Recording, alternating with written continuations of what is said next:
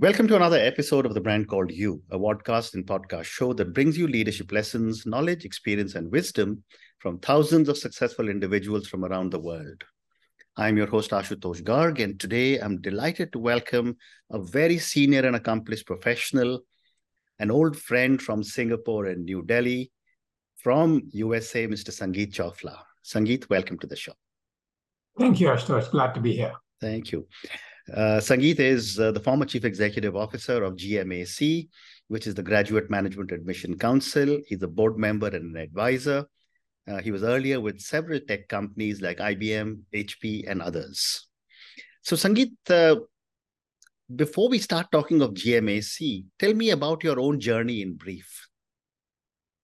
Well, it's been, uh, I've been incredibly fortunate, Ashutosh. Mm-hmm. I've had a eclectic sort of career, maybe somewhat driven by non-traditional choices, which has been exciting. Uh, uh, started off life in India, um, uh, got an MBA from FMS in Delhi.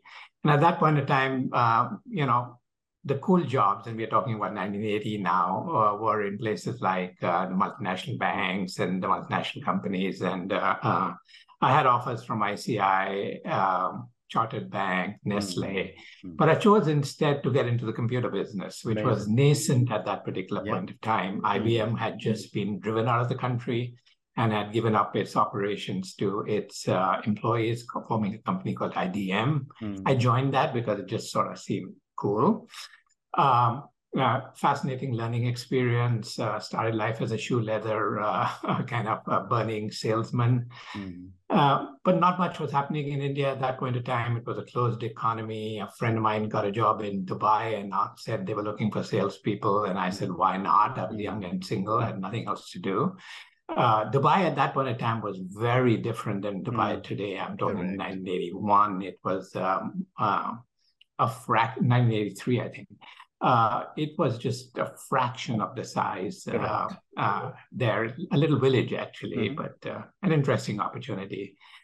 And then from there, I got uh, sort of an, a job offer from Hewlett Packard to join its Mediterranean and mm-hmm. Middle East operations out, uh, out of Athens, Greece. Mm-hmm. Um, and, you know, what's wrong with living in Athens, Greece when you're in your 20s, right? Mm-hmm. So I jumped at that got an opportunity to start HP's operations in Turkey and Egypt, mm-hmm. which for a 20 some year old was really exciting. Mm-hmm.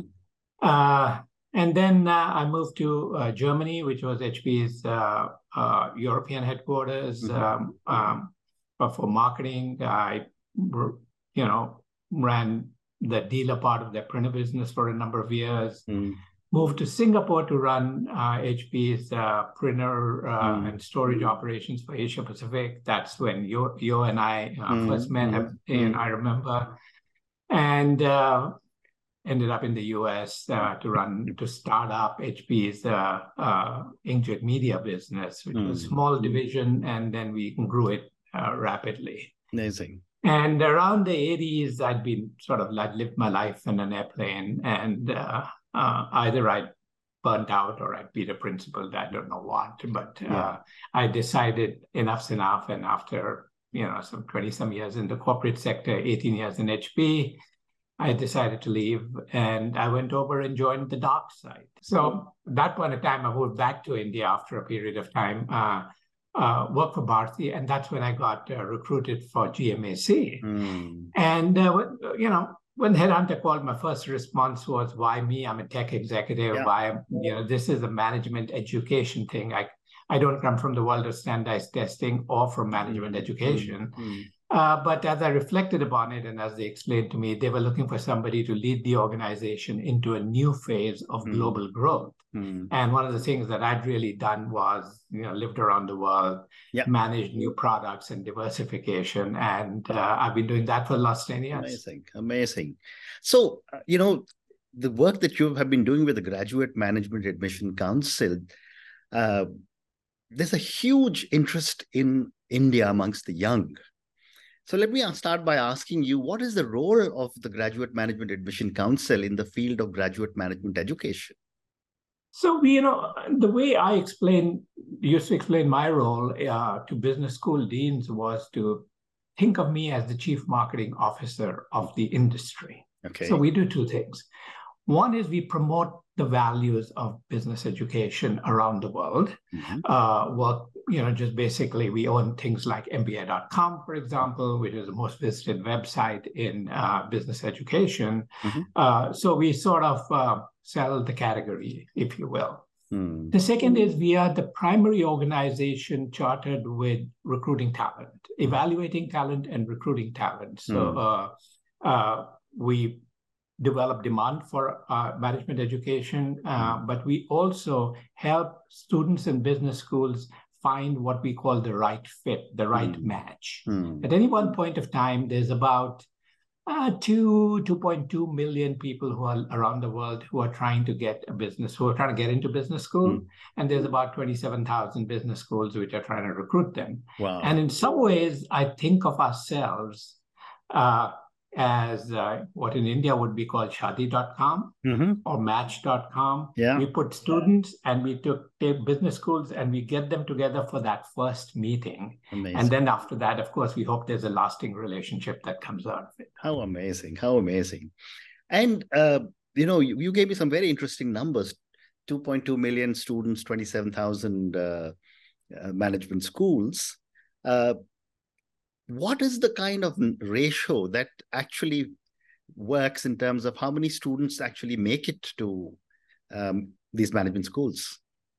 So we like to think that there's a business school for everybody. Okay. Uh, you know, that's a little bit of a mantra, and our job is to help people navigate their way to the business Mm, school that's the right mm, one for them. Hmm, hmm, Unfortunately, and I do mean it's unfortunate, that Mm. business education suffers from a very strong brand effect. hmm. And this particularly very strong in India when you're looking at international education. Uh, uh, students have, you know, they're the usual suspects, the Harvard, Wharton, Stanfords, Mm. et cetera, of the world, which have very high selectivity ratios, right? So a relatively small proportion of people who Yeah. apply to them actually get in. Hmm. But there is capacity for quality management education for, I, I wouldn't say all people because there are many barriers that come in Mm. the way, uh, but for for most students to Hmm. find something that actually ends up working for them. Hmm. Uh, once you start navigating your way through the brand halo and start looking at the global opportunity of business education, Hmm. not just a US MBA, for example. Hmm. Very interesting. And, uh, you know, you've led GMAC for 10 years. What are some of the key trends or emerging areas of interest in graduate management education that you have seen that will shape the future? Yeah, there's probably that's that's a great question and something I think about a lot. And I'm, I've been writing a, a, a series of col- columns in Poets and Quants about, and I Mhm. really think about five different things that are happening. Right. One is globalization. And I know right now we are in a sort of anti-globalization sort of narrative in the world because of uh, political events. But Correct. globalization is sort of, you know, it may change, but it's here to stay. But in business education, there's another effect of globalization that's in play. And I'll give you a statistic to make my point. Hmm. In the year 2000, which is not very long ago when you think about higher education, Hmm. if you looked at the Financial Times ranking of the top 50 global MBA programs, Hmm. 42 were based in the US, eight were based in Europe, none were based in Asia. Wow. Last year, that 42 in the US became 24. Mhm. The zero in Asia became 12, Hmm. and the rest were Europe. And not because US schools became any worse. It's just Hmm. that everybody else has caught up. So, Hmm. you know, there's globalization of opportunity Mhm. for students around the world. Hmm.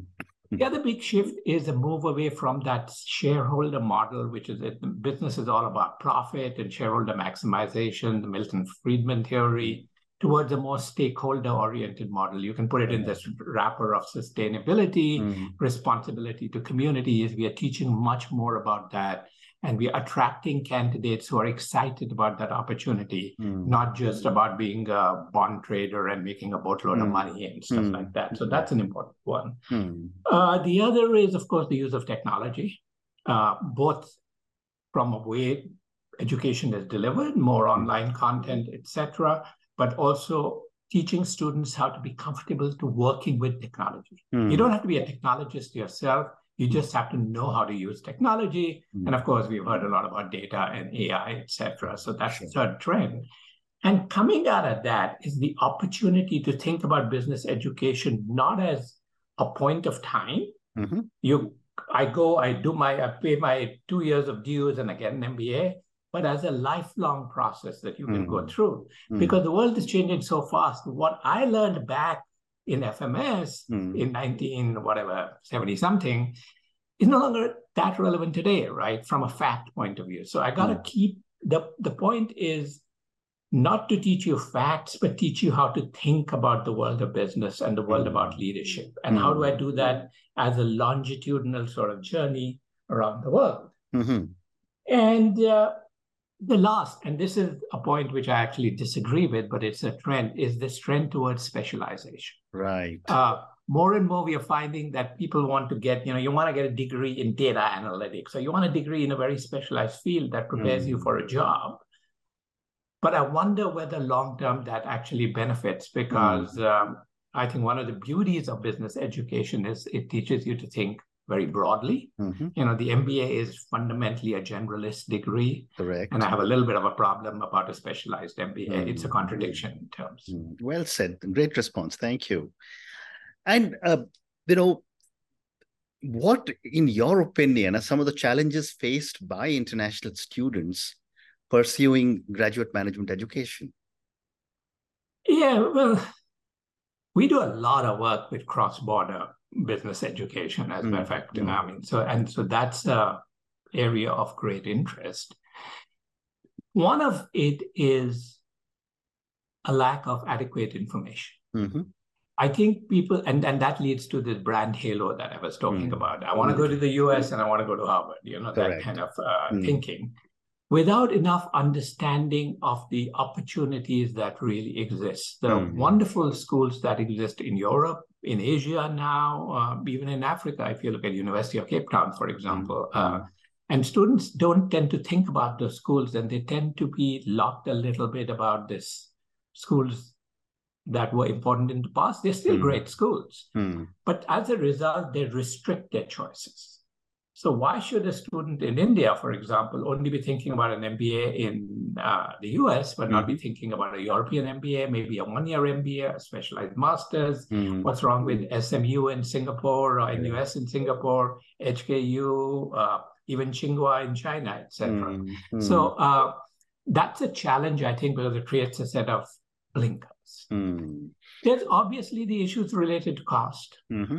Uh, those are those are real. There are issues yeah. related to visas and uh, work permits and mm. the ability to pay back loans, which are uh, uh, uh which are limiting factors. Mm. But uh, the barriers are coming down. Um, uh, the relative cost compared to earning levels is moderating. Mm. And what are some of the initiatives and programs that GMAC offers to help students navigate the admissions process and make informed decisions? So, you know, GMAC, if you look at us 10 years ago, we were essentially a one way organ. We were a gatekeeper, hmm. right? Our primary product at that point in time, about 96% of our revenues was the GMAT exam. Hmm. And the GMAT exam was all about you want to come to my business school, I'm going to put this, you know, Correct. jump through this particular hoop, if you hmm. will. Hmm. It's an important hoop, by the way, yeah. but uh, it was seen as a gatekeeper.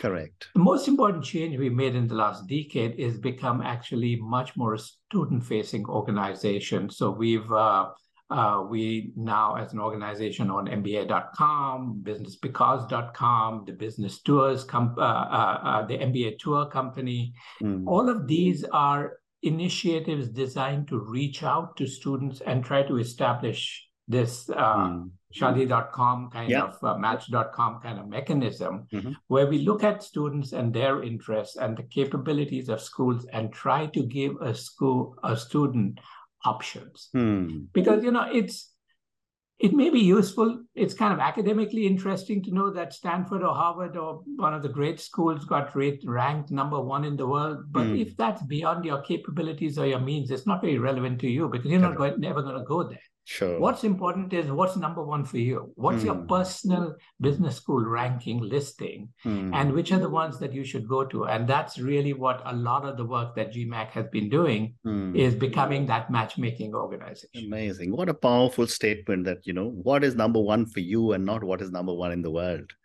Thank you. That's a great response. The next question that I have, Sangeet, is what role has technology played in uh, helping GMAC, um, you know, offer the right kind of choices to students across the world?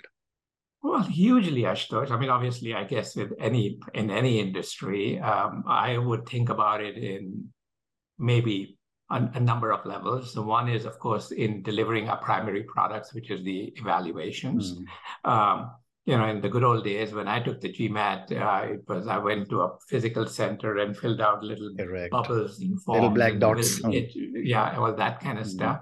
Mm, Uh, now, of course, everything is delivered online, uh, delivered electronically. But what that's enabled is a much richer experience because we Mm. use computational power at the back of it to create adapted tests. mm, So every no two students gets exactly the same exam. mm, It moves based on your capabilities. It's much a richer experience as a result of it. We get a lot more data.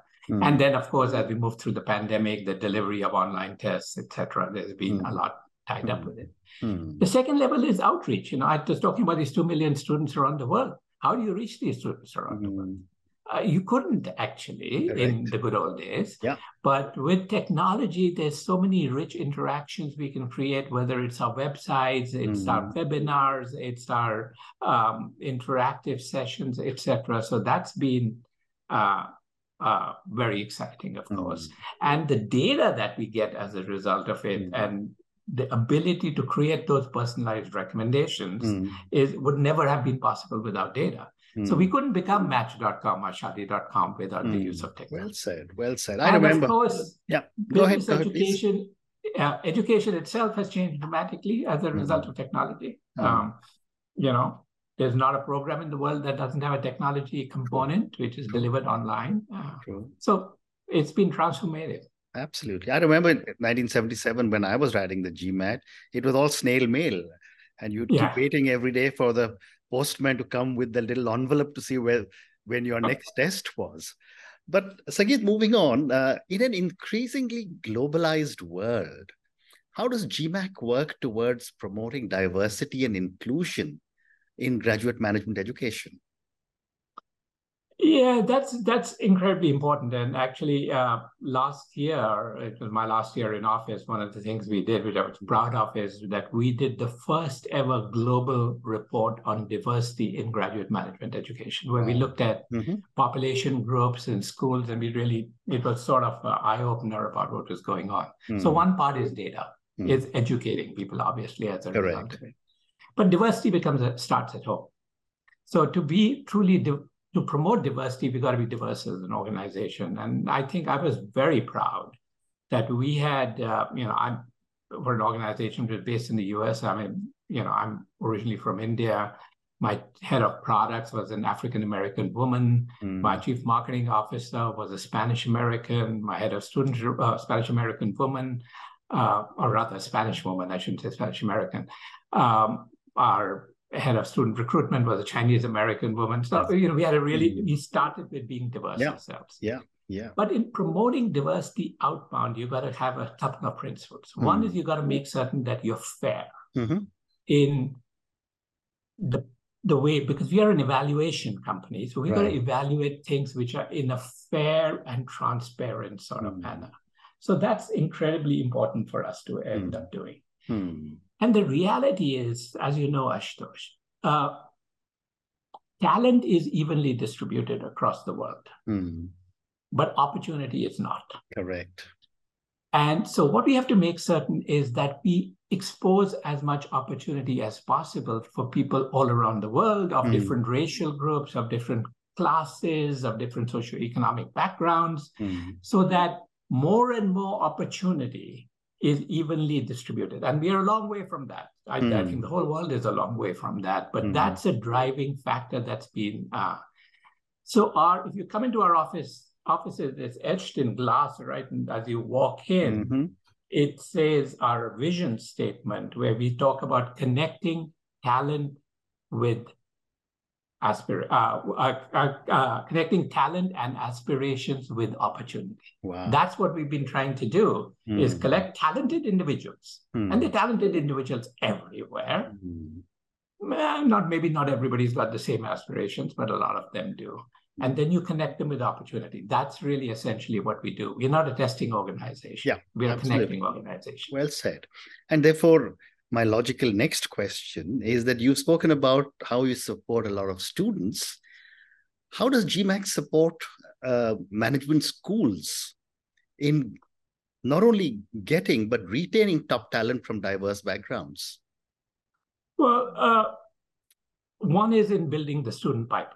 Mm-hmm. So if we so we build the pipeline which schools sort of, you know, we create the pond where mm-hmm. the schools are fishing, if you will. And if our pipeline is not diverse, then management education will not be diverse. So, mm-hmm. so one of the things we have to make certain is that we build into our pipeline, our mm-hmm. pool, students from across the world, men and women, uh, people from different socioeconomic classes, mm-hmm. different races, etc.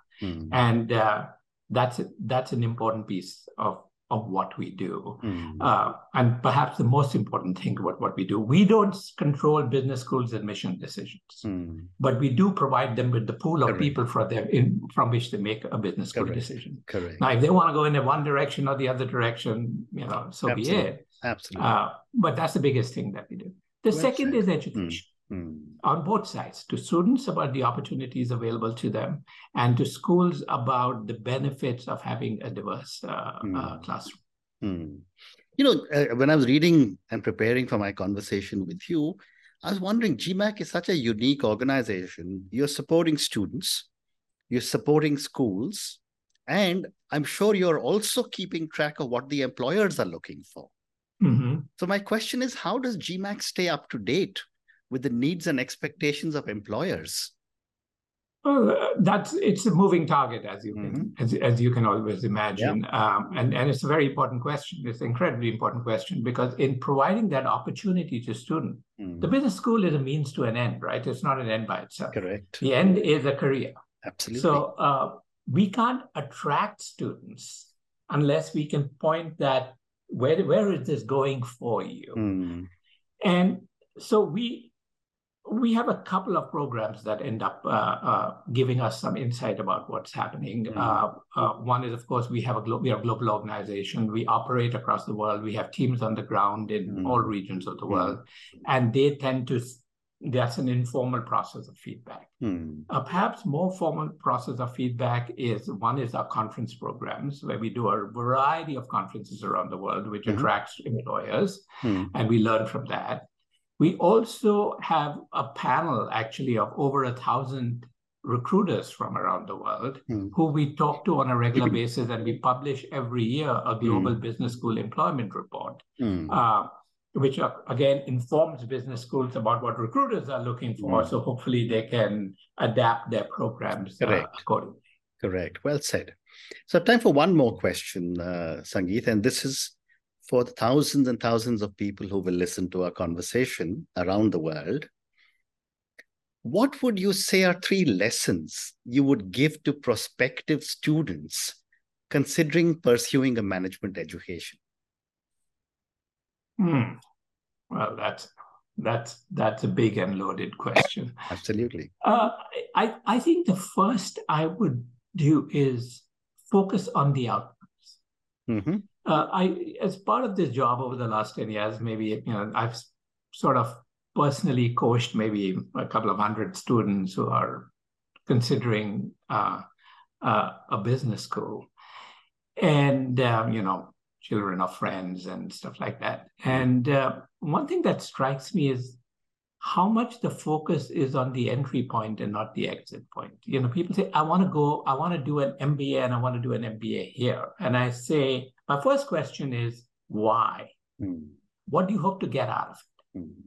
And the, answering that question, you know, where do you want to work? What mm. location? What geography? Uh, what industry, where do you see yourselves 10 years after the MBA, not your mm. first job in the mm. MBA. Mm. If you can identify that, mm. you actually end up widening the, opp- the opportunity. You know, this right. brand straitjacket that I talk about actually goes away in, in many mm. cases because you find that they are different choices that you will end up mm, making. Well said. Mm. Uh, so, so that I think is an incredibly important uh, uh, area to focus mm-hmm.